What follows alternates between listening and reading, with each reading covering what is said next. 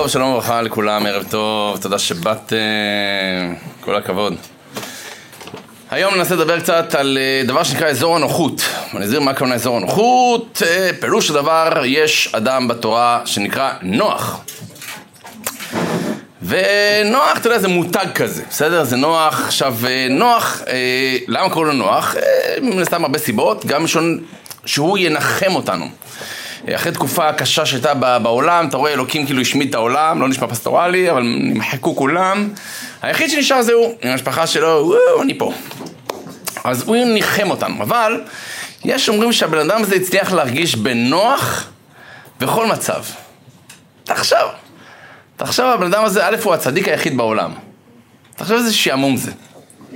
כולם חוגגים, אה, אני קורא ספרים. תחשוב, תחשוב, אתה... כולם, אתה יודע, כל העולם, לא תגיד רק השכונה שלך, בלאגניסטים וזה, עושים קטעים. כאילו, כל העולם עושים שטויות, ואתה הצדיק היחיד. אתה הצדיק היחיד. אז זה דבר אחד. דבר שני, הוא בונה תיבה 120 שנה. נו, אחלה קיק, מה שנקרא. בואנה, אני מרגיש פסגת חיי, בונה תיבה פה, אחי. 120 שנה הוא בונה תיבה על מנת שבאמת הדור שלו יתעוררו. כשאנשים שאלו אותו, כאילו, אחי, מה קורה איתך? מה, אתה רוצה איזה טיטניק, איזה הפלגה? מה לא, אם אתם לא תחזרו בתשובה, חכו מה לכם פה. נו בסדר, אז שמענו אותך, מה שנקרא, שנה, שנתיים, חמישים שנה, הנוח, כאילו, תחליף תקליט. 120 שנה אתה חוזר לאותו, תחשוב, זה, זה נבואת זעם, אוקיי? אם לא תהיו בסדר, יבוא מבול, דרו ממני. אהה. זה כמו זאב זאב כזה, אתה מבין? חלאס, כמה אתה יכול לזאב זאב זאב זאב זאב זאב זאב זאב 120 שנה, אתה, איפה זה? בבקשה שיבוא. עד שבסופו של דבר באמת הגיע, ואז הוא נכנס לתיבה למשך שנה שלמה. שנה שלמה עם חיות. זה לא, לא יודע. אין, לא נראה שהוא היה פריק של חיות, יש כאלה פריקים, כאילו, הפנטזיה שלהם, כאילו, תנעל אותי, כאילו, בתיבה עם כל החיות שבעולם, כאילו, כאילו, אתה יודע, כאילו, כולם סביבי, כאילו, רק אני מטפל בהם. יש, יש כל אחד מהפנטזיות שלו, אבל לא נראה שזה נוח, היה לו כזה, אתה יודע, רק תן לי חיות, תן לי בבקשה, בבקשה.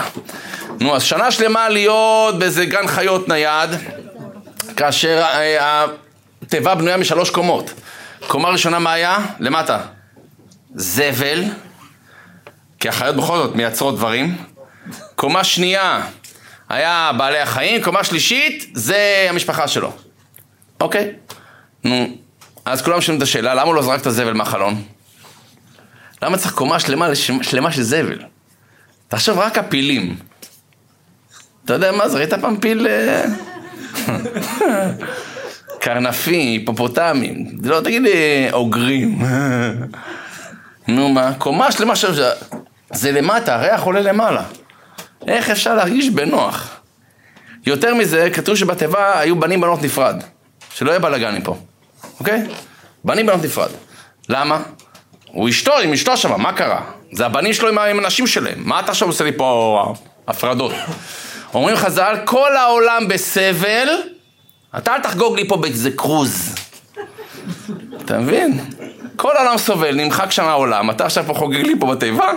שום דבר, שנה שלמה, הפרדה. איך אפשר להרגיש בנוח? נו מה, אתה עושה צחוק? ואני אומר את זה בכוונה מכיוון שאתם תראו שכל העולם שלנו, ככל שהוא מתקדם, השאיפה של העולם להיות כמה שיותר נוח. כמה שיותר נוח זה השאיפה של כל העולם כמעט. כמה שיותר נוח וכמה שיותר זמין, וכמה שיותר קל וכמה שפחות מאמץ וכן הלאה וכן הלאה וכן הלאה, כל העולם מהמכונת כביסה שאתה לא צריך לגרד אותה בנהר ולמייבש כביסה שלא צריך לתלות אפילו, תן איזה מאמץ גדול, לתלות, עשי את זה במייבש אחי, נגמר הסיפור ומן הסתם יהיה גם מקפל כביסה והכל ומכוניות, אפילו שלא תצטרך לנהוג, יש מכונית רובוטית, אתה מבין? שאתה אל תעשה כלום, שב ככה, אה, אל תעשה כלום. עולם של סרטים, אתה מבין? מי קורא ספרים היום?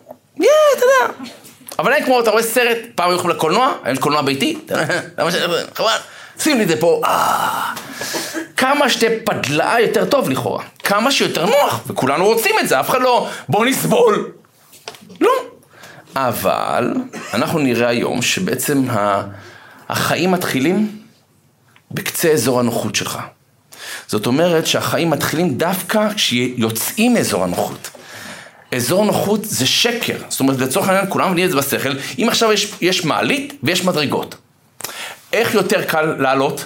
ברור שמעלית. מה יותר כדאי אבל? מדרגות. זאת אומרת שזה יהיה הבחירה שלי בחיים תמיד. יהיה דרך הקלה, הנוחה, הזמינה יותר, המהירה יותר אפילו, ויש דרך הקשה יותר, בסדר? אבל בדרך כלל הדרך הקשה היא תהיה עדיפה. ולכן אנחנו נראה שאדרבה, אזור הנוחות זה האזור של בית הקברות אולי, הגדול בעולם, וככל שאדם נמצא שם, זו אשליה שהנוח הזה יהיה לי גם טוב. אני ארגיש מאושר שם, אני ארגיש שם בטוח, לכן שקצת קשה לי, אני בורח לשם.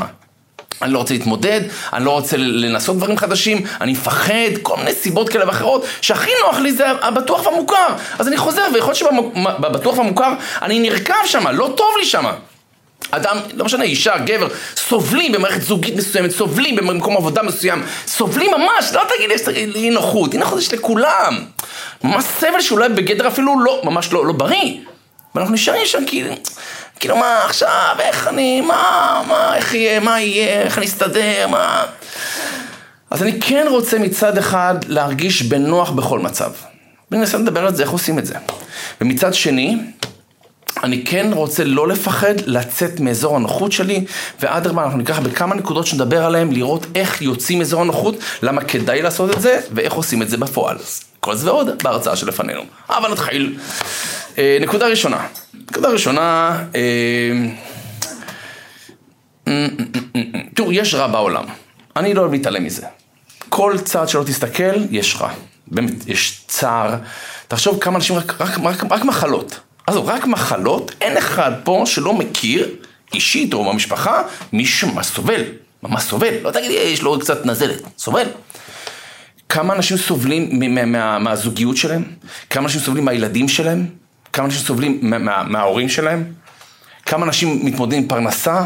כמה אנשים מתמודדים עם עצמם? סתם, לא טוב להם עצמם? יש מלא מלא מלא סבל בעולם. אז מצד אחד, אם אני אחכה עד שכל הסבל הזה יעבור, ואז אני אתחיל לחיות, המשיח יבוא לפניכם. אם אני אתעלם מהסבל, אני לא, אין סבל, הכל טוב בעולם, כל, הכל טוב. אשריך אם אתה, אם אתה מעשן משהו, או יושב ליד פיטריה, ואתה באמת, אה, אשריך, אני אוהב אותך, מאמי. אבל אה, אני גם לא חושב שמחשבה חיובית עוזרת, בסדר? מחשבה חיובית היא טובה, היא נחמדה, אבל לפעמים צריך לעשות משהו, בוא נעשה משהו, לא רק לחשוב, בוא נעשה דברים. לכן אני רוצה לבחור לראות את הטוב. זה הנקודת מוצא שלי. אני רוצה לבחור לראות את הטוב. זאת אומרת שלצורך העניין נכון, יש לי זבל בתיבה עכשיו, והכי קל לי או נוח לי זה לזרוק את זה מהחלון, אבל לא, אני לא עושה את זה. בסדר, אני לומד במקום לזרוק את זה ולהתמודד עם הזבל הזה. ובינינו יש גם אפילו נהנים מריח של זבל. מי שיגיד לי פה הרב, אני אוהב ריח של מושב, איזה ריח של מושב הוא אוהב? פרות, נכון. ולא את הריח של הזנב של הפרות. ולא נרחיב. אתה רואה שאפשר ליהנות גם מריח של זבל, כי ברגע שזה בא באטמוספירה יפה, מושב אחי, קצת פסטורליות, אה, בתים נמוכים ומדשאות, אז אה, אפשר גם לאהוב ריח של זבל. אז הנקודה העיקרית, אני בוחר לראות את הטוב. אבל בואו ניגע בשלוש נקודות, שהן עבורנו בעצם אלה שיעזרו לנו לצאת מאזור הנוחות. ואני צריך להבין דבר אחד, לצאת מאזור הנוחות, הסיבה הראשונה, מי שנמצא באזור הנוחות הוא לא באמת מאושר. כי הוא אין לו סיפוק, נוח לו, אבל בשלב הוא מרגיש רקוב, הוא מרגיש לא טוב עם עצמו, הביטחון העצמי שלו יורד, כי הוא כבר, הוא נהיה מאוד חרדתי, כל דבר קטן מלחיץ אותו, כל דבר קטן מפחיד אותו, הוא תמיד יברח לתוך הפינה שלו, וזה לא מקום שאני רוצה להיות שם, נקודה ראשונה. נקודה שנייה, אזור הגדילה הוא רק מחוץ לאזור הנוחות. זאת אומרת, ברגע שאני יוצא מאזור הנוחות שלי, רק שם אני גדל. שם אני גדל, ושם אני לצורך העניין גם יכול להתפתח. לכן אני רוצה לגלות דברים חדשים, אני רוצה לצאת מאזור הנוחות שלי. אבל, זה מפחיד. אז אמר לי מישהו, אה, אני הייתי בדרום אפריקה, והציעו לי לעשות בנג'י. עכשיו יש שם את הבנג'י כמעט הכי גבוה בעולם. כמעט, כמעט, כמעט. אה, בסין יש שם את ה... אה, יש שם שניים כבר, יש מגדל במקאו שם, יש שם קופצים עם איזה כזה מגדל תצפית שם, זה היה פצצה. זה נראה לי 200, 220 ומשהו מטר. ועכשיו יש את הגשר השקוף. יש גשר השקוף. וגם יש, מי שעשה אותו זה דותן, זה, זה אדריכל ישראלי. איך אנחנו כובשים את העולם, אני אומר לך, זה... הקונספירציה שיהודים כובשים את העולם, זה מה זה נכון, אני אומר לכם. לא משנה, יש אדריכל ישראלית, סידר לו איזה גשר שקוף שם. אז עכשיו אה, סידרו שקופצים בנג'י משם, זה הכי גבוה בעולם, זה משהו כמו 233 מטר, פצצה.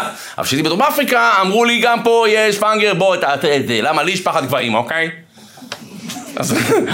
עכשיו, לא שאני מפחד מטוסים, דברים כאלה, אני פשוט... בטיולים אני, אני מפחד, אוקיי? אני אוהב ללכת ליד איזה משהו בטוח, כאילו... נכון, לא אכפת לי, אני לא מתבייש בזה. עכשיו, למה אני אומר לכם את זה?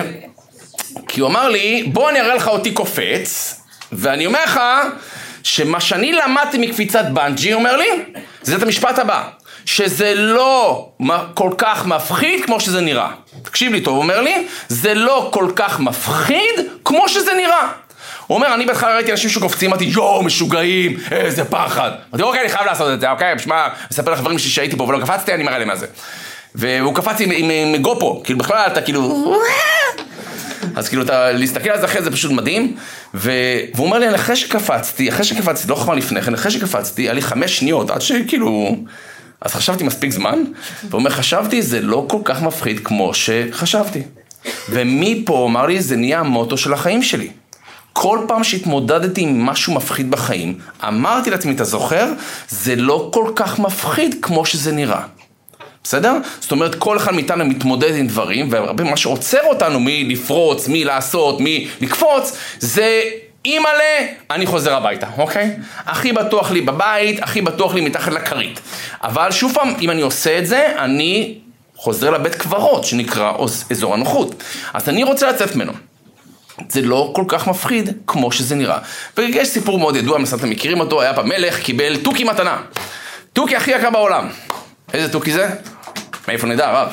אז אה, נראה לי זה ארה ינקינטון, פעם אחת הילדים שלי אמר לי שהם רוצים להביא ארה הביתה, אמרתי לו, אחי, אחי, בן שלי כאילו. זה, אני לא גן חיות, לא, זה חתיכת תוכי, זה ארה. מה זה, עם מקור כזה מוריד יד לבן אדם? בריא, תביא טוקון, מה רע בטוקון כזה מהקטנים האלה? תביא פינקים, מה בכלל, טוב. אריאן קינטון נראה לי זה הכי יקר, או איזה ככדור אה, דקל, יש כזה. כן, אני מכיר, בגלל הילדים שלי, אני מכיר את כל בעלי החיים שבעולם, אני מכיר. תיבת נוח אצלי בבית. אה, לא, גידלנו מלא תוכים. גידלנו מלא תוכים, אני אומר לכם, כול... טוב, לא משנה. הם, הם יצורים התוכים, באמת, זה, זה, זה אישיות. עד שמשתלט לך על החיים. ואז אני בעטתי בהם כמו גדול. שלחתם לאימוץ. התוכים שלי פזורים בכל הארץ, אני אומר לך. נכון, שנה, שנתיים אתה נהנה מהם, ואחרי זה עוד דרוב. טוב, בקיצור, לא, הם חיים 30 שנה, 40 שנה, נו מה, אני אתקע איתם, זה הנכדים שלי עוד רגע, נו באמת, יעופו לי מהעיניים. כאילו, חלאס, בהתחלה זה נחמד, יופי, הבנו את הרעיון, בסדר, נו. טוב, בקיצור, הנקודה העיקרית היא, אה, אז קנו לזה מלך אחד, התוכי הכי יקר בעולם, אה, הביאו לו אותו ושמו אותו על איזשהו כזה סטנד, והביא מאלף, שיאלף אותו, שיעוף ככה סביב המלון, הארמון, ויופי. והתוכי לא עף, תוכי לא עף, פדלה, לא עף, לא שום דבר, מה שלא ניסו, כל מיני מאמנים וזה, תאכל, גרעינים וזה, עשו לו תנועות כאלה, שום דבר. עד שבא הגנן, אמרו לי, תנו לי, אני מעיף את התוכי שלך. מה, פה מאלפים טובים בעולם. ואחרי חמש דקות, תוכי באוויר. מה עשה הגנן? הוריד לו את הענף!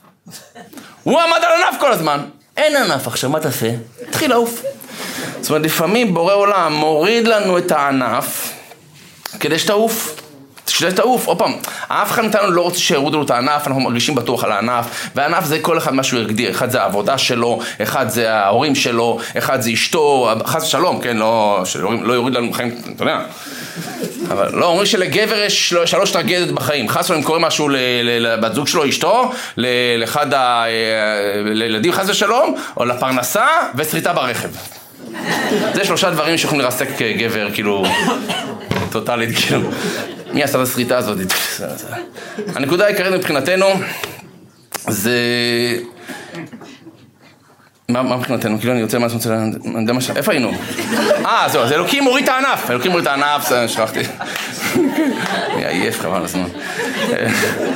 לא, אני אגיד את האמת, אני אגיד את האמת. עכשיו, אני, תראו, אני אשתף אתכם, אין לי שום בעיה. אנחנו, אני בגלל ש... אני לא אוהב סתם לדבר על דברים, באמת אני אומר לכם, אם אני מדבר על משהו, סימן שאני עובר אותו בחיים. בדרך כלל, תעקבו אחרי הרצאות, אם הוא מדבר על משהו, כנראה הוא עובר את זה. עכשיו, למה לספר לכם את זה? בגלל לצאת מאזור הנוחות. אה, דיברו איתי כבר הרבה מאוד זמן, פאנק, בואו נעשה קצת ערב אחר. זה הרצאות, הרצאות זה יפה, בואו נעשה משהו עם מוזיקה. גיטרות וזה. עכשיו תקשיבו, אני... תשאלו את הילדים שלי. אבא הוא הרבה דברים. יש דבר אחד שהוא לא, וזה, הוא לא מוזיקלי. אנחנו אוהבים את אבא, אבל בזמירות שבת, כאילו, עדיף שלא. הוא שר יפה, אבל כאילו... אוקיי, אז אני רדי פרט. אני יוצא מאזור הנוחות, נעשה כן עם גיטרות, ואני אנגן עם גיטרה, אפילו לא אכפת לי, אז שיצאו לכולם מהעיניים. לא אכפת לי לזייף כמו מזייף במקלחת, מה אכפת לי? למה אני אומר לכם את זה? פתאום, אני טוב בלקבל כאלה דברים, יאללה אני אעשה את זה כמו גדול. אבל עד שזה מתקרב, זה נהיה לי קשה. נכנסתי ללחץ, כאילו, אולי נבטל את זה, חבר'ה, תפסיקו, זה לא משחק, אוקיי? טוב, בקיצור, אז לכן אני קצת אה, מהלחץ, אה, זה מוצאי שבת, כאילו, אז ככל שזה מתקדם, זה, אני עם סיוטים כבר, טוב, בלילה עם סיוטים, כאילו, מה, מה, מה, מה, מה, טוב, לא משנה.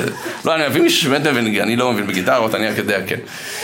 אז הנקודה העיקרית היא, אה, לפעמים אלוקים מוריד את הענף, יקיריי, לא להתרגש משום דבר, ואני אומר את זה בכוונה, לא להתרגש משום דבר, אנחנו צריכים למצוא את הנוחות בכל מצב שאלוקים ישים אותנו, עם ענף, בלי ענף, אה, ברור שאנחנו מעדיפים את הענף, אבל לפעמים אלוקים מוריד ענף א' כדי שנגיע למקום ב', מקום הרבה יותר טוב, מקום שלא דמיינו בכלל, דלתות נפתחות פתאום שלא דמיינת שיפתחו, אתם תראו את זה הרבה פעמים בחיים, ולכן זה לא כל כך מפחיד כמו שזה נראה, ונזכור את זה תמיד לחיים.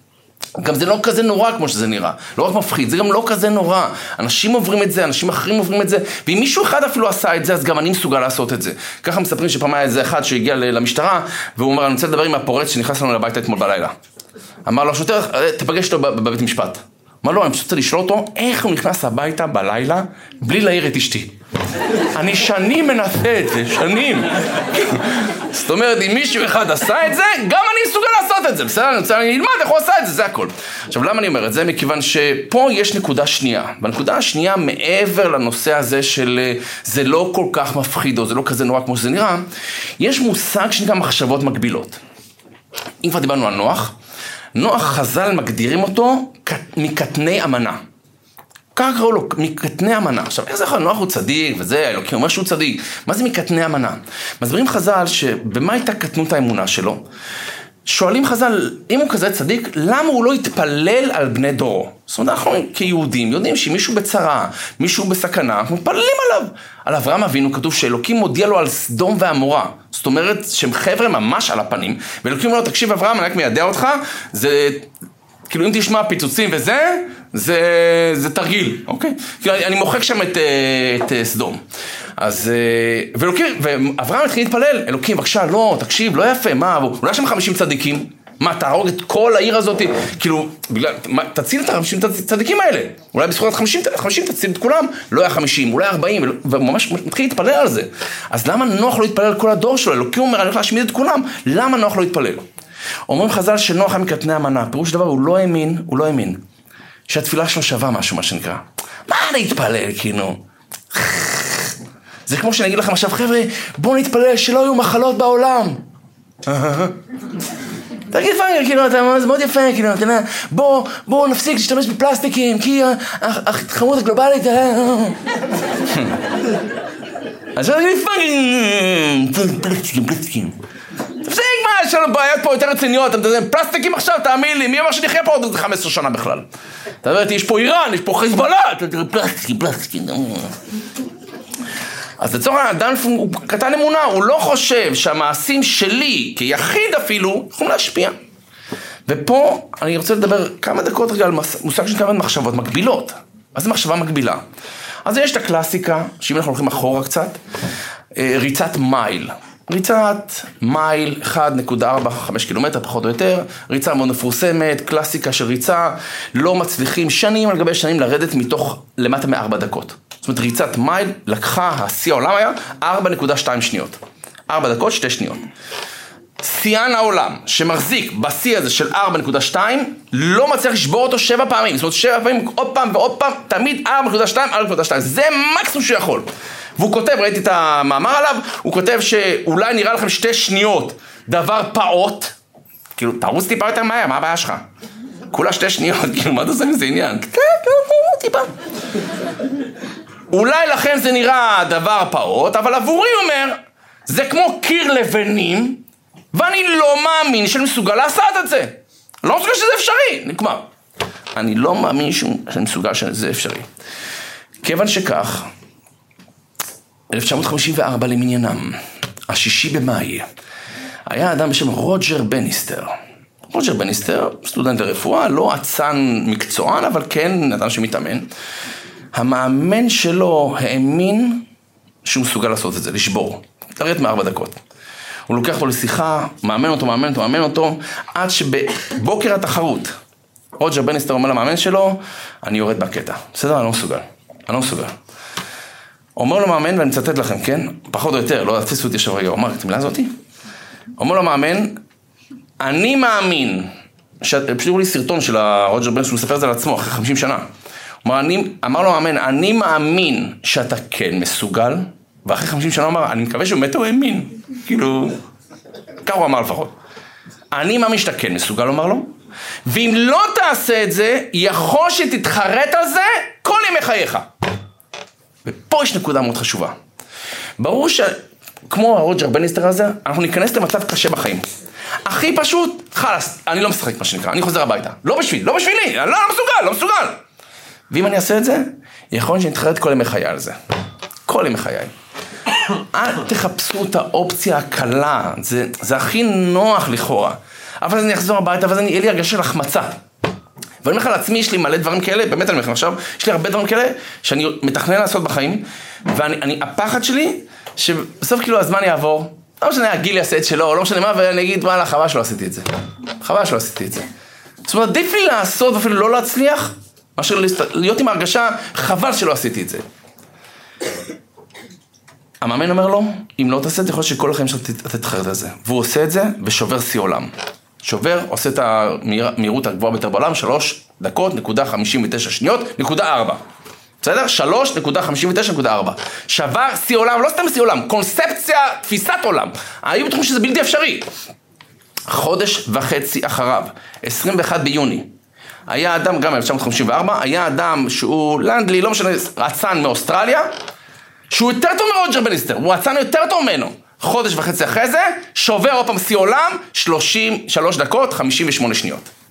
עכשיו שים לב טוב, הלנדלי הזה היה, הוא אצן יותר טוב מרוג'ר בניסטר. למה הוא רק שבר אחריו? יפה. זאת אומרת, לרוג'ר בניסטר היה מאמן שהאמין שזה אפשרי. הראשון שלו, שהיה 4.2, לא האמין שהוא מסוגל. ברגע שהיה מאמן שהאמין שהוא מסוגל, הוא עשה את זה. ללנדלי הזה האוסטרלי, לא למאמן, הוא אימן את עצמו. אז הוא גם חשב שזה בלתי אפשרי. ברגע שהוא ראה שמישהו אחר עשה את זה, טאק עשה את זה גם. זאת אומרת, זו הנקודת מוצא. אסור, לעצמי, אסור לי להגיד לעצמי, אתה לא מסוגל פאנגר, אתה לא יכול, זה גדול עליך, אתה לא תצליח, נו מה... לא, לא נכון, לא נכון, אני אנסה. אם אני לא אצליח או לא, רק אלוקים יודע מה שנקרא. אני אנסה, וזו נקודה מאוד חשובה, מכיוון שלטוב או למוטב, אנחנו לא עומדים את הכוחות שלנו או את החולשות שלנו נכון. אני גם לא עומד את החולשות שלי נכון. לצורך העניין יש סיפור מאוד ידוע, אתם סתם מכירים את זה, ניסוי עם צפרדעים. תנסו את זה בבית, תאורטית. קחו מחבת, מים רותחים ביד אחת, צפרדע ביד שנייה. לוקחים את הצפרדע, שמים אותה במים הרותחים. מה קורה לצפרדע? אני רואה, קופץ מיד, יפה, ניצלת, נהדר. ניסוי שני, מחבת, מים פושרים. בעדינות, 35 מעלות כזה, חצי בריכה של ילדים. אוקיי, והבנת. אה, לא, כי המים רדודים שם פשוט, סתם. אה, יד שנייה צפרדע, עכשיו מתחת למחבת, אה, נר. שים את הצפרדע בפנים. מה קורה לצפרדע? שוחה. עם הרגליים ככה, חמודה כזאתי. שוחה, מבסוטית, מרימה את הראש ככה, נהדר, נהדר. אחרי חמש דקות, חום המים, 45 מעלות. אני מראיין אותה, צפרדע, מה קורה? איך את מרגישה? רוצה קצת חמים קצת, אבל אתה יודע, זרמי, אתה יודע, סאונה, אומרים שזה בריא, הזיעה הזאתי. אוקיי, חמש דקות לאחר מכן, המים מתחממים, 55 מעלות, צפרדע, מה קורה? קצת קשה. טוב, חמש דקות אחרי זה, 65 מעלות, צפרדע, מה קורה? יאללה, קו. זהו, יהי זכרה ברוך והשיעור לנשמתה. למה היא לא ברחה? למה היא לא ברחה? טיפשה, תברחי, תברחי. מה קרה? למה הפעם השנייה היא לא ברחה? כמו שאני לא עומד נכון את הכוחות שלי למה אני מסוגל להגיע, אני גם לא עומד נכון את החולשות שלי. אני מאוד חלש. אני מאוד חלש. וחלש, הכוונה היא שיש דרך לשבור כל אחד. והדרך לשבור כל אחד זה לאט לאט. לא בבת אחת. אם אדם ירגיש שמאיימים על חייו, אז הוא, אז הוא יילחם עם כל הכוחות שלו. אבל אם לאט לאט אני אתחיל לפגוע לו בבריאות, מה שנקרא, לאט לאט לאט אני אפתה אותו, לאט לאט הוא ייפול, ואתה תראה שבשלב מסוים האדם הכי חזק בעולם, פתאום עשה את הדברים הכי נוראים שבעולם, אתה אומר, איך הוא עשה את זה? איך הוא עשה את זה? אדם ערכי, אדם, לא יודע, נאמן. אני, אני יום, באסרו חג, אתה יודע, יום שלישי, לקחתי את הילדים שלי, תנו לחיות לחיות. אני אומר לך, אני לוקח את הילדים שלי להתנדב אצל בעלי חיים לפעמים. הם רוצים כלבים כאילו חמודים, כן? כלבים שאף אחד לא אוהב אותם, אוקיי? אז סיפרו לי שם סיפור, אמרו לי את השם של הכלב, מי שירצה אני אתן לכם. אה, בספרד, דרום ספרד, אה, היה כלב אה, שהבעלים שלו אדם ערירי. אין לו אף אחד בעולם. אדם מבוגר, אין לו אף אחד בעולם. רק את הכלב הזה. והם ידידים טובים כבר הרבה שנים. בשלב מסוים הבעלים שלו חלה במחלת כליות, הסתבכה לו, הוא אושפז בבית חולים. עכשיו, הוא בא לבית חולים עדיין לרגליים שלו, עם הכלב. אז הוא נכנס לבית חולים, אבל כלב לא נכנס לבית חולים. אז הוא אמר לו, שב פה, חכה לי. והוא נכנס לבית חולים, הוא אושפז, נאלץ לעבור ניתוח, הניתוח הסתבך והוא נפטר בבית חולים. אוקיי? כשהוא יצא מבית חולים, הוא יצא במכונית מה שנקרא של חברת קדישא. עכשיו הכלב, לא הודיעו לו, ההוא נפטר. אז הוא לא יודע, הוא לא יודע. כן, הוא חיכה, הוא חיכה. יום, שבוע, חודש, שנה. תקשיבו טוב, 12 שנה הוא חיכה. עכשיו כבר כולם הכירו אותו, זה הכלב של ההוא. כאילו, אתה לא יכול... בוא שנייה, בוא אני רוצה להסביר לך משהו, תקשיב. אה, הוא נפטר. סע, חפש חיים אחרים, אחי, הוא לא, לא, לא יחזור לפה, הוא לא יחזור. הם, אוקיי? זה כלב, כל החוכמה, הוא כלב עדיין. והוא חיכה וחיכה וחיכה עד שיום אחד עברה מכונית של הפקחים. אתה יודע, יש לה עירייה כזאת שמעמיסה כלבים, אז uh, לקחו אותו למעצר, כאילו להסגר. עכשיו בהסגר זה, אתה יודע, זה מחנות ריכוז. אז, uh, אז האנשים שמעו שלקחו אותו להסגר, אז הלכו לפדות אותו. כאילו פדו אותו, ושלחו אותו למשפחה מאמצת. והוא ברח במשפחה המאמצת, וחזר לבית חולים. 12 שנה שעד שהוא נהרג בתחילת דרכים לא עלה לפני ישראל, כאילו, קורה, שמעזור, אתה רואה מה זה נהגים. עכשיו, למה אני אומר לכם את זה? כי על פי היהדות, האדם נברא ביום השישי. והוא נברא מן האדמה. שואלים חז"ל, גם בעלי החיים נבראו מהאדמה. כאילו, אדם נקרא אדם, למה? למה אנחנו קוראים אדם?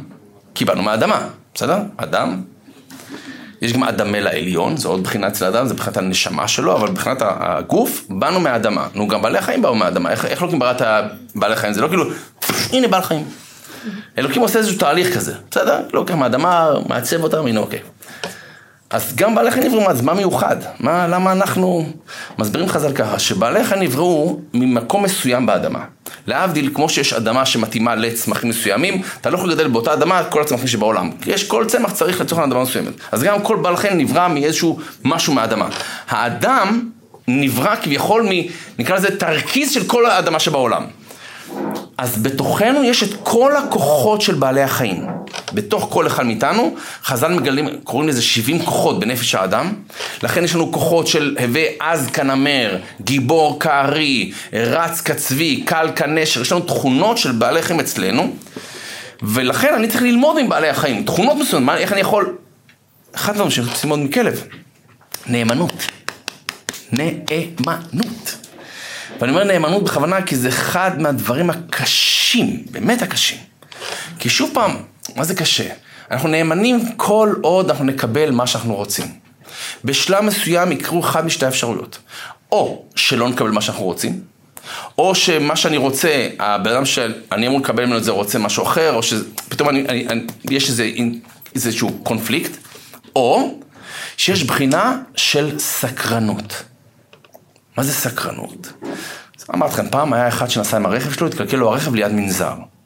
טוב, הוא נכנס למנזר, דופק בדלת, פותח לו נזיר חמוד, yes sir, מה אני יכול לעזור לך? הוא אומר, תקשיב, הרכב שלי התקלקל, הגרר אמר שיבוא מחר, אכפת לך שאני פה בלילה? אמר לו הנזיר, תפאדל, בכבוד. עשה לו משהו לאכול, הלך לישון. איך שהוא בא לישון, הוא שומע מוזיקה, צלילים שבלבלו אותו, מה שנקרא. איזה מדהים, לא יודע, נגינה, שירה, לא יודע מה קורה פה, אמר, אני לא יכול להירדם, זה, עכשיו הוא נזכר במיתולוגיה של הסירנות, מה שנקרא. אמרתי לכם את זה פעם, היה פעם דבר שנקרא סירנות, כאילו, לא זה, מאיפה זה הגיע השם הזה? זה מיתולוגיה יוונית, שהימאים שהיו בים, היו שומעים קולות של בתולות ים כאלה, קראו להם הסירנות, והימאים היו קופצים לים כדי לחפש אותם, והיו טובים שם וכן הלאה וכן הלאה, סיפורים עצובים, אוקיי? לא נראה לי שהם היו, אבל הסיפור הוא חמוד. אז הוא נכנס לקטע של... מה זה הדבר הזה? אני חייב לדעת מה זה, מה זה, מה זה הקולות האלה. הוא קם, הוא בא בבוקר לנזיר, אומר, תקשיב, אתה חייב לספר לי מה זה הקולות האלה. אומר לנזיר, אני מצטער, אני לא יכול לספר לך, כי אתה לא נזיר. זה סוד רק לנזירים. טוב, הוא הולך הביתה, עשינו את האוטו, נסע, והמחשבה הזאת שיגעה אותו. מה זה, מה זה? לא נתן לו מנוחה, יום, יומיים, שלושה. עד שהוא נשבר. וזו נקודה חשובה. למה? כי אם יש משהו שאנחנו רוצים, ואנחנו לא נותנים את זה לעצמנו, זה יכול לשחוק אותנו. אתם יודעים מה הכוונה? אני אגיד לכם מה הכוונה. אני כבר חוזר לנזיר הזה, בסדר? אבל התורה אומרת שמשה רבנו כותב את התורה. אלוקים מכתיב לו, ומשה רבנו כותב. הוא מתחיל מבראשית, בראשית ברא אלוקים, בסדר? אלוקים מכתיב לו מילה מילה. הם מגיעים לאחד הפסוקים, בספר בראשית, פרק א', כתוב שמה שאלוקים אומר, ונעשה אדם, בצלמנו כדמותנו. אומר למשה רבנו, תכתוב, נעשה אדם בצלמנו כדמותנו. אומר למשה רבנו, שנייה, אלוקים, סליחה שאני אומר לך את זה, הפסוק לא מסתדר לי. למה אתה כותב, נעשה אדם, בצלמנו כדמותנו? שתי בעיות. בעיה ראשונה, זה לשון רבים. מה זה נעשה? מי זה, אתה והחבר'ה שלך? כאילו, אתה לבד בראת את העולם, כאילו, מה עכשיו יחשבו, אלוקים זה חברה בעם. יש שם כמה חבר'ה, אתה יודע, ישבו חשבו, בוא נקרא איזה חבר'ה. מה זה נעשה לשון רבים? ודבר שני, מה זה בצלמנו כדמותנו? זאת אומרת, מה, כאילו, אני מסתכל פה על מישהו, וואלה, אלוקים נראה לי. כאילו, מה, אתה... אין לך, אין, לאלוקים אין דמות, אין דמות הגוף, כאילו, מה זה? כאילו, למה אתה כותב דברים שישמעו לטעות? לטעות? אנשים יטעו, למה? אתה נותן פתח למינים, אומר, חז"ל, כאילו אלה שכביכול באים לכפור, אתה מבלבל אותם. אומר הקדוש ברוך הוא תכתוב, והרוצה לטעות, יבוא ויטעה. עוד פעם, אתה תכתוב, והרוצה לטעות, יבוא ויטעה. אז שואלים חז"ל, מה, מה זה הרוצה לטעות? אי אפשר לרצות לטעות, כביכול. טעות זה, זה, הופ, טעות. אני לא רוצה לטעות. אם אני רוצה לטעות זה לא טעות. אני רציתי, זה, זה נקרא מזיד, מה שנקרא. אני עשיתי בכוונה. טעות זה שוגג. אופס, וואלה, טעיתי, סליחה. הבנתם? מה זה הרוצה לטעות יבוא ויטעה? מסבירים חז"ל, יש פה נקודה מאוד עמוקה שאני צריך לתפוס את עצמי, מה שנקרא, להתעורר עליה. כל אחד מאיתנו עושה שטויות מדי פעם. בואו נהיה אמיתי, אה, אולי אתם כן, אני לא מושלם. עדיין לא, בעזרת השם יום אחד. עכשיו, כשאני עושה שטויות, אם אני אמיתי עם עצמי, בתוך תוכי, אני רוצה את זה. אני לא יכול להגיד, יואו, לא יודע, קרה. נכון, קרה, אבל תודה, תודה, תודה, בעומק, שבעומק, שבעומק זה לא, זה בפנים שבפנים, זה לא משהו שאני אומר שכלית, זה לא כאילו, כן, באמת אני רציתי, אבל כאילו שיחקתי אותה. לא שיחקתי, אני באמת לא רוצה את זה. אבל בתוך תוכי אני רוצה את זה. בתוך תוכי כאילו, כאילו, לא, לא, אני לא רוצה, אבל אני רוצה. הבנת? לכן הרוצה לטעות, יבוא ויטעה. מי שטועה, בתוך תוכו אולי רוצה את זה. וזה מה שצריכנו לבדוק. אני צריך על עצמי לעקור מהשורש רצונות רעים. למה? כי אם בתוך תוכי אני רוצה את זה, אז זה אוכל אותי בפנים. אז אני יכול להתגבר יום, יומיים, שלושה ימים, אתה מבין? אבל בשלב מסוים אני אפול עוד פעם. כי אני תכלס רוצה, אני חייב למצוא דרך לשכנע עצמי, זה לא בשבילך, זה יהרוס לך את החיים.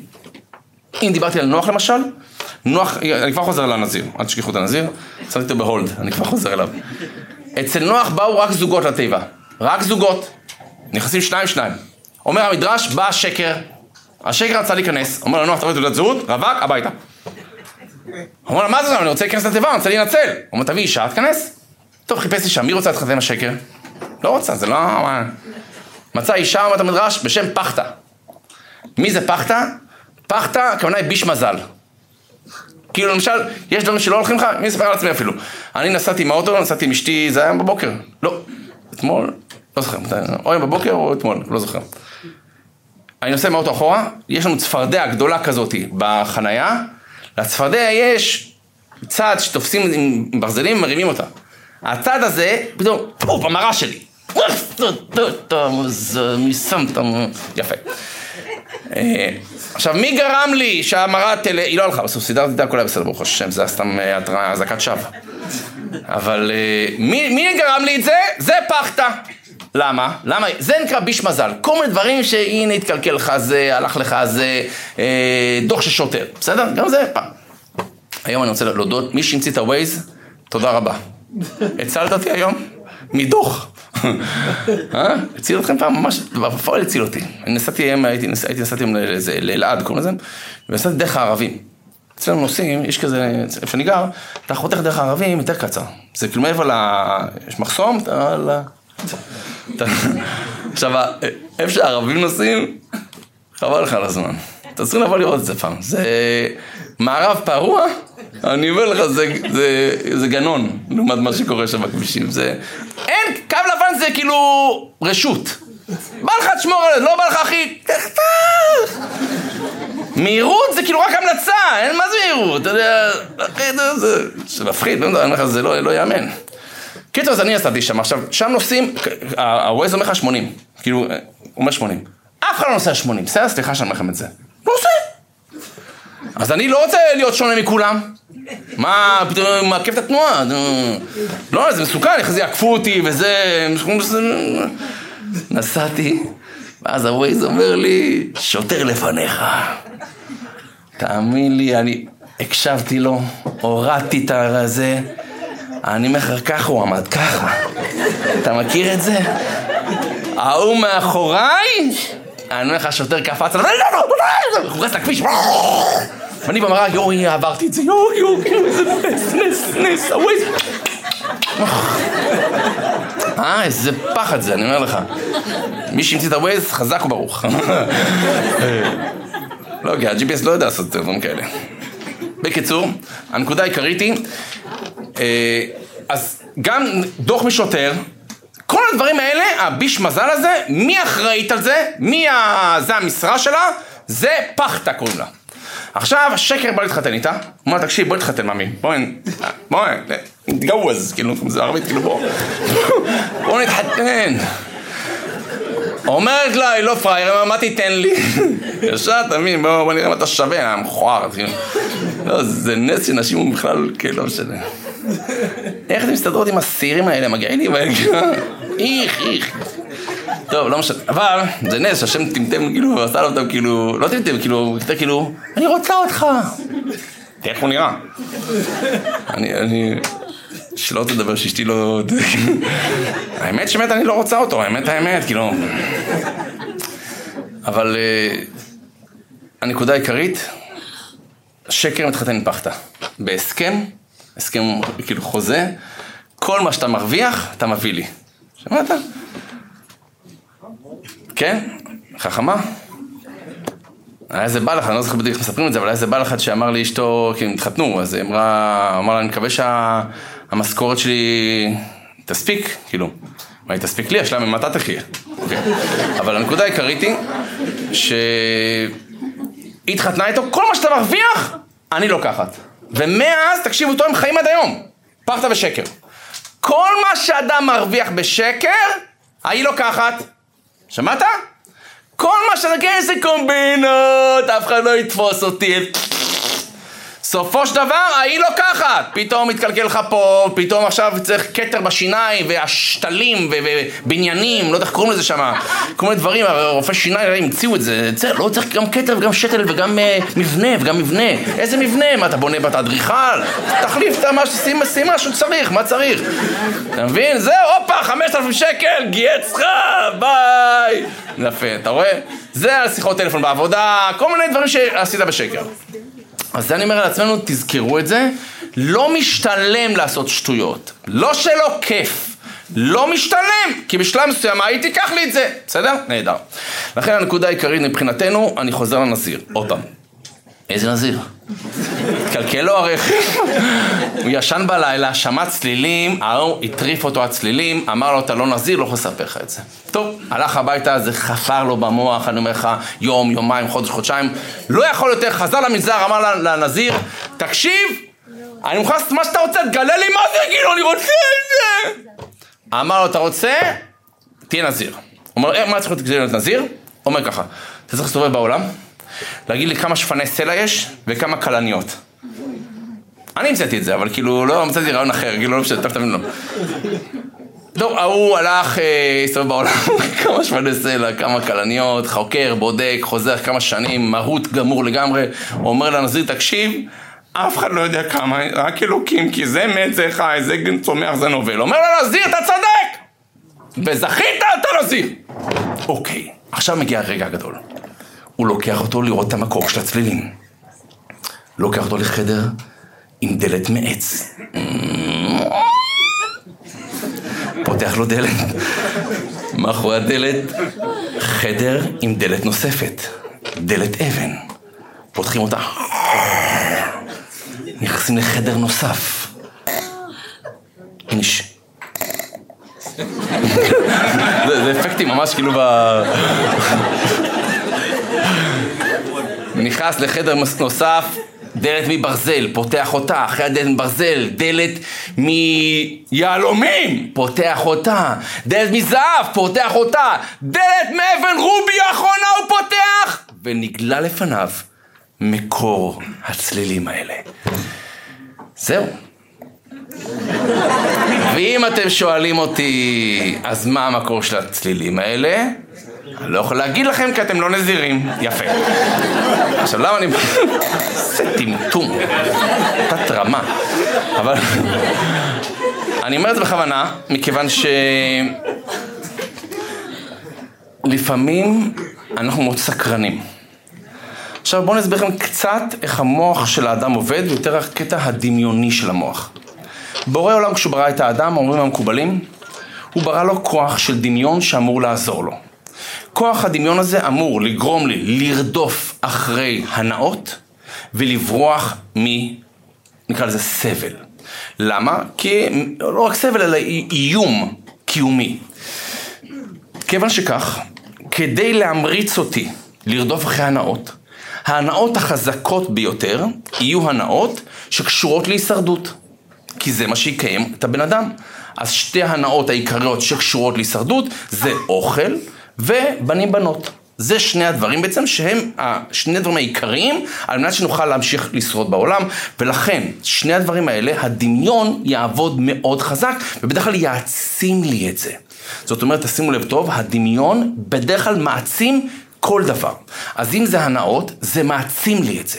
זאת אומרת, זה נראה לי כאילו, יואו, אני ממש רוצה את זה. עכשיו, אין בזה משהו אמיתי, זה לא שבאמת יש פה משהו. הרי שנייה אחרי שהדמיון הזה ייעלם לי, או שאני אקבל מה שאני רוצה, כל ההתלהבות הרי יורדת לי. בשנייה, כאילו, גם אוכל הכי טעים בעולם, אני כבר, כאילו, בסדר, נו, יאללה.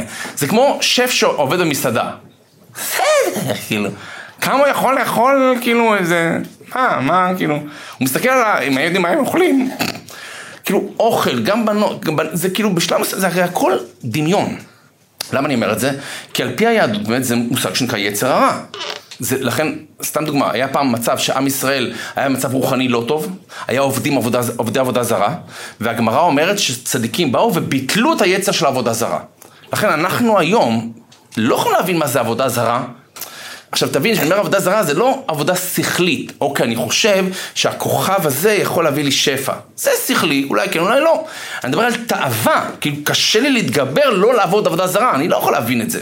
זה כמו, תנסו להבין, ילד קטן, ש... למשל, אני בשבת, הייתי בבית, די נדיר, הייתי בבית, ו...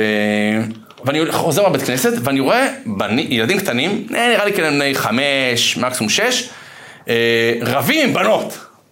בגיל שלהם, כאילו, אה, תזהרי ממני, זה לא בעיטה, כאילו, וואלה, תזהרי, אני... אז אני כמובן באתי ונעמדתי אצל הבנות, סליחה, סליחה, מה זה? ואז הם אומרים, מה זה בננות אלה, פגרות, יאללה, מה חושבות עצמם? עכשיו, ילד קטן, הוא מסתכל על בנות, כאילו, בנות. הוא לא, אתה לא, הוא לא יכול להבין בכלל מה אתה, מה אתה מוצא בדברים האלה, כאילו, מה אתה מחפש, כאילו. זה רק מושג שנקרא יצר הרע. שבשלב מסוים אתה בגיל מסוים, שזה מתפתח אצלך הדבר הזה. נהדר. עכשיו, למה אני אומר את זה? מכיוון שעוד פעם, הדמיון מעצים לנו את זה. בפרט יצע של סקרנות. משהו חדש, משהו אחר, משהו מעניין, שונה, מוזר, לא יודע מה. עכשיו, למה אני אומר את זה? מכיוון שאנחנו צריכים להיזהר מזה. כמו שאותו נזיר כביכול, תמיד זה שיגע אותו. תן לי להבין מה, אני רוצה חדש. ופה אדם יכול ליפול. ולכן אני אומר, כמו שאני צריך להכיר את הכוחות שלי, שאני יכול להצליח בכל דבר בעזרת השם, לא רוצה להגביל את עצמי, אני צריך להבין גם את החולשות שלי. ואף אחד מאיתנו לא יכול להגיד, לי זה לא יקרה. אף אחד. ולכן אני חייב לזכור את הסיפור הזה עם הצפרדעים. והטעות של הצפרדע הייתה, שהיא לא שמה לב מלכתחילה, שאם את נשארת פה, את גומרת את החיים שלך. עכשיו, אף אחד מאיתנו לא רוצה לעשות באמת שטויות. עוד פעם, נכון, אמרתי לך שבפנים אני רוצה, אבל זה לא שאני באמת רוצה. אבל אם אני אהיה בסביבה לא בריאה עבורי, כל אחד מאיתנו בסביבה לא בריאה בשבילו. אני לא חסין אש. זה לא, אין, לי זה לא יקרה. אין כזה דבר. זה יכול לקרות לאדם הכי טוב בעולם, הכי צדיק בעולם, הכי מה שתרצו, זה לא קשור, אני בן אדם. ובשלב מסוים, לאט, לאט, לאט, כמו החום של המים, אדם פתאום מוצא אותו במקום לא טוב, ממש לא טוב. לכן העבודה שלי, אני אומר את זה לעצמי, אבל לראות מה אני עושה עם זה. אז בואו נדבר על שלושה דברים בקצרה. נקודה ראשונה, הייתה פעם איזה מישהי שאמרה לי, רב, אני לא מסתדרת, לא פה, לא שם, לא מסתדרת בשום מקום, החלפתי מלא עבודות, אני בשידוכים, לא יודע, אין בחור שמת, אני רוצה אותו. ואמרנו, אני אספר לך סיפור, אמרתי לה. הייתה פה איזה מישהי שהלכה ברחבי העולם לחפש חוכמה, והגיעה פעם לאיזושהי חומה, והיא רואה על החומה ציור של מטרות עם חץ באמצע. והחץ בדיוק באמצע, בכל המטרות. בואנה, מי זה הצלף הזו, הצלפת הזאתי? היא חיפשה, פתאום היא רואה איזה בחורה צעירה יושבת ככה. אומרת לה, את יודעת מי, מי, מי הראה את החיצים האלה? אומרת לה הבחורה הצעירה, אני. אה, לא יכול להיות, כאילו מה, זה, זה בדיוק באמצע. אמרה לא, אני יורה את החץ, ואחרי זה אני מסמן את המטרה. עכשיו, יש בזה משהו חכם, מה הכוונה? אל תחפשי משהו שיתאים לך, או לראות אם את תתאימי את עצמך למשהו. תחליטי מי את, מה המטרה שלך, ואז הדברים יסתדרו. אם אני לא יודע מי אני, מה אני רוצה מעצמי, אני לא סגור על עצמי, אז שום דבר לא יתאים לי, לא, זה לא בדיוק מה שאני רציתי, לא, עבודה זה לא, את לא יודעת מה את רוצה בכלל, את לא יודעת בכלל מי את, תגדירי מיד, סתם בשידוכים, הרבה פעמים אנשים באים, אה, שידוכים, ככה קוראים לזה בצורה הדתית, כאילו, כל אחד שמוצא, אבל הכוונה היא שאם אני לא יודע מי אני, מה אני, אוקיי, אני דתי, לא דתי, שומר שבת, לא שומר שבת, אני, לא, אני, אני כן, אני, לא, ואז כאילו, אני לא מוגדר לעצמי. ואם אני לא מוגדר לעצמי, מאוד קשה למצוא מישהו שבאמת מתאים לי. כי חשבתי שאנחנו מתאימים, אבל פתאום, כאילו... ואתם תראו שלפעמים אנחנו לא יודעים דברים על עצמנו. אני התביישתי היום, איך את האמת. היום אשתי באה, זה, הייתה לה הרגשה כזאת, אין לי כוח, יש בלבול כזה, באמת גדול ולחץ של עבודה, ואשתי כאילו, היא עובדת איתי, אנחנו עובדים ביחד, כאילו, אני עובד איתה יותר נכון, אני, אני העובד שלה, תכלס. אה, אז אה, יש לנו לחץ מטורף מכל מיני דברים, כל מיני פרויקטים שאנחנו עושים עכשיו, ואז היא אומרת, עכשיו אז אני בא לי לאכול עכשיו שור. עכשיו אשתי לא אוהבת בשר, זה לא כתב שור אמיתי, מה בא לך לאכול? מה היא אמרת, אם אני הייתי אוכל עכשיו גלידה חלבית, את כל הקופסה. אמרתי, אוקיי, איזה גלידה חלבית את אוהבת? מה, אני אוהב את הכל. אמרתי, אני אפתיע אותה. תקשיבו טוב, רצתי, זה יום חמישי, זה יום לחוץ אצלי, אני צריך לתת מהרצאה עכשיו. יש לי גם אחרי זה תוכנית ברדיו, אני בלחץ. ויש לי יום מוצא שבת. בקיצור, רצתי למכולת, אמרתי, אני מביא לה גלידה חלבית עכשיו. מפתיע אותה גלידה חלבית. עכשיו, יש כל מיני גלידות, אני הסתכלתי על זה, נהיה לי חושר בעיניים. מה היא אוהבת? תות עם שמנת? פיסטוק עם מוקה, שוקו וניל עם פצפוצי עוגיות, או היה שמות מוזרים כאלה, לא יודע, וניל משהו, לא יודע. עכשיו אמרתי, כשוקת שבורה, מה היא אוהבת? ואז אמרתי, תראה איזה טמבל אתה, אתה, אתה לא מכיר את אשתך אפילו. תראה איזה גלידה אשתך אוהבת. טמבל. סימן שאף פעם לא קנית לה כלום. אתה מבין? הרגשתי כזה פתאום נבוך. אני באמת לא יודע מה אשתי אוהבת, כאילו, בקטע של גלידה. גלידה, לא. לא. אני יותר יודע מה היא לא אוהבת, זה אני יותר חזק בזה. מה היא אוהבת יותר... שלמה אני אספר לכם את זה? כי, כי לפעמים אתה באמת לא יודע מה אתה ומה השני, מי, מה הוא אוהב, מה עושה לו טוב. עכשיו, אנחנו לא נביאים. אם לא תעזרו אחד לשני, אנחנו אומרים לו, נדע. תגידי לו מה את רוצה. אני רוצה גלידה, תקשיב, תרשום טוב עכשיו. עכשיו, אבל למה היא לא רוצה להגיד לך את זה? כי, יופי, תאר לך אשתי, אתה אומר לי, תקנה לי גלידה, נה נה נה נה. יופי, הלכת לקנות לי, תודה רבה, יכול לקנות לעצמי. היא רוצה שזה במומנטום של הפתעה. עכשיו, במומנטום של הפתעה, אני לא יודע על מה התכוון המשורר. עכשיו, אם אני אשלח לה תמונה בוואטסאפ, נגיד, אה, תראי איזה את רוצה? הרסת הכל. בקיצור, אנחנו קצת מסתבכים מהעניינים האלה. אז הכי פשוט, תעזרי לו. על הצד ויבוא לך פעם, אני אוהבת את זה בזה. תצאו רשימה למקרר, שיבחר מדי פעם. עכשיו, גם, גם, גם את, אם רוצה לשמח אותו קצת, תשאיר אותו מה הוא רוצה. עדיף שלא תשאלי יותר, כאילו.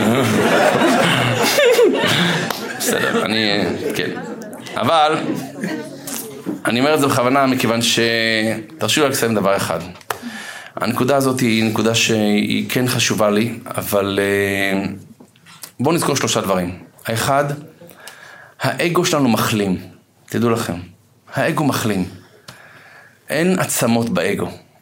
גם אם נכשלנו ועשינו איזה טעות, או לא הצלחנו, ניסינו, קפצנו למים, יצאנו מאזור הנוחות, ו...